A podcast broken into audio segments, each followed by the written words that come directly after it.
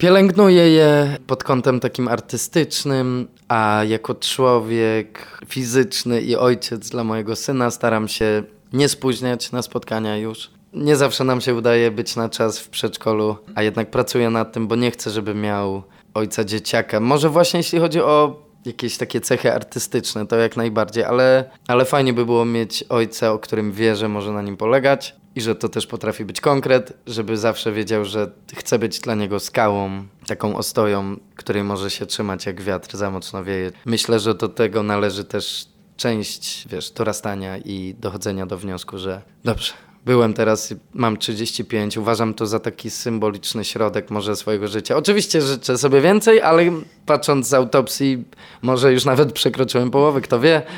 Więc tak symbolicznie sobie to traktuję, jak, to, jak taki punkt właśnie zwrotny, w którym nadal będę się śmiał jak dziecko i cieszył z, z rzeczy różnych jak dziecko, a decyzje, które będę podejmował i podatki, które będę płacił i wszystko będę już płacił jak dorosły.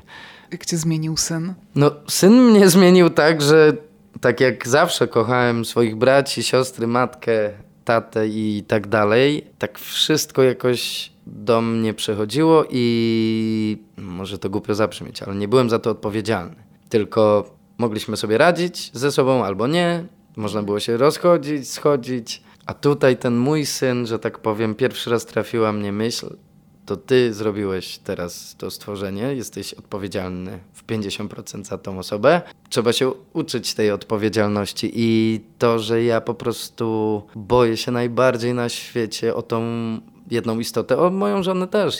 To stworzenie niczym nie zawiniło, jest, jest totalnie krystaliczne i w dużej części ode mnie zależy, czy, czy ten mały diament będzie miał fajnie, czy nie. I tu nie chodzi o zasoby finansowe, czy cokolwiek, tu chodzi o dawkę miłości, którą dostaję. To pierwszy raz mi otworzyło oczy na to, że zresztą ja w dzień narodzin swojego syna Zadzwoniłem do swojej mamy i powiedziałem, mamo, ja nie wiem, to gru, grubo, grubo ten, te narodziny, przepraszam, ja nie wiedziałem. I ona mówi, za co? Ja mówię, no, że to wszystko takie trudne, to musiało boleć i bardzo doceniam, że, że to zrobiłaś i w sumie nigdy o tym nie pomyślałem, bo człowiek się rodzi, nie kwestionuje tego dlaczego i ile to wymagało poświęcenia.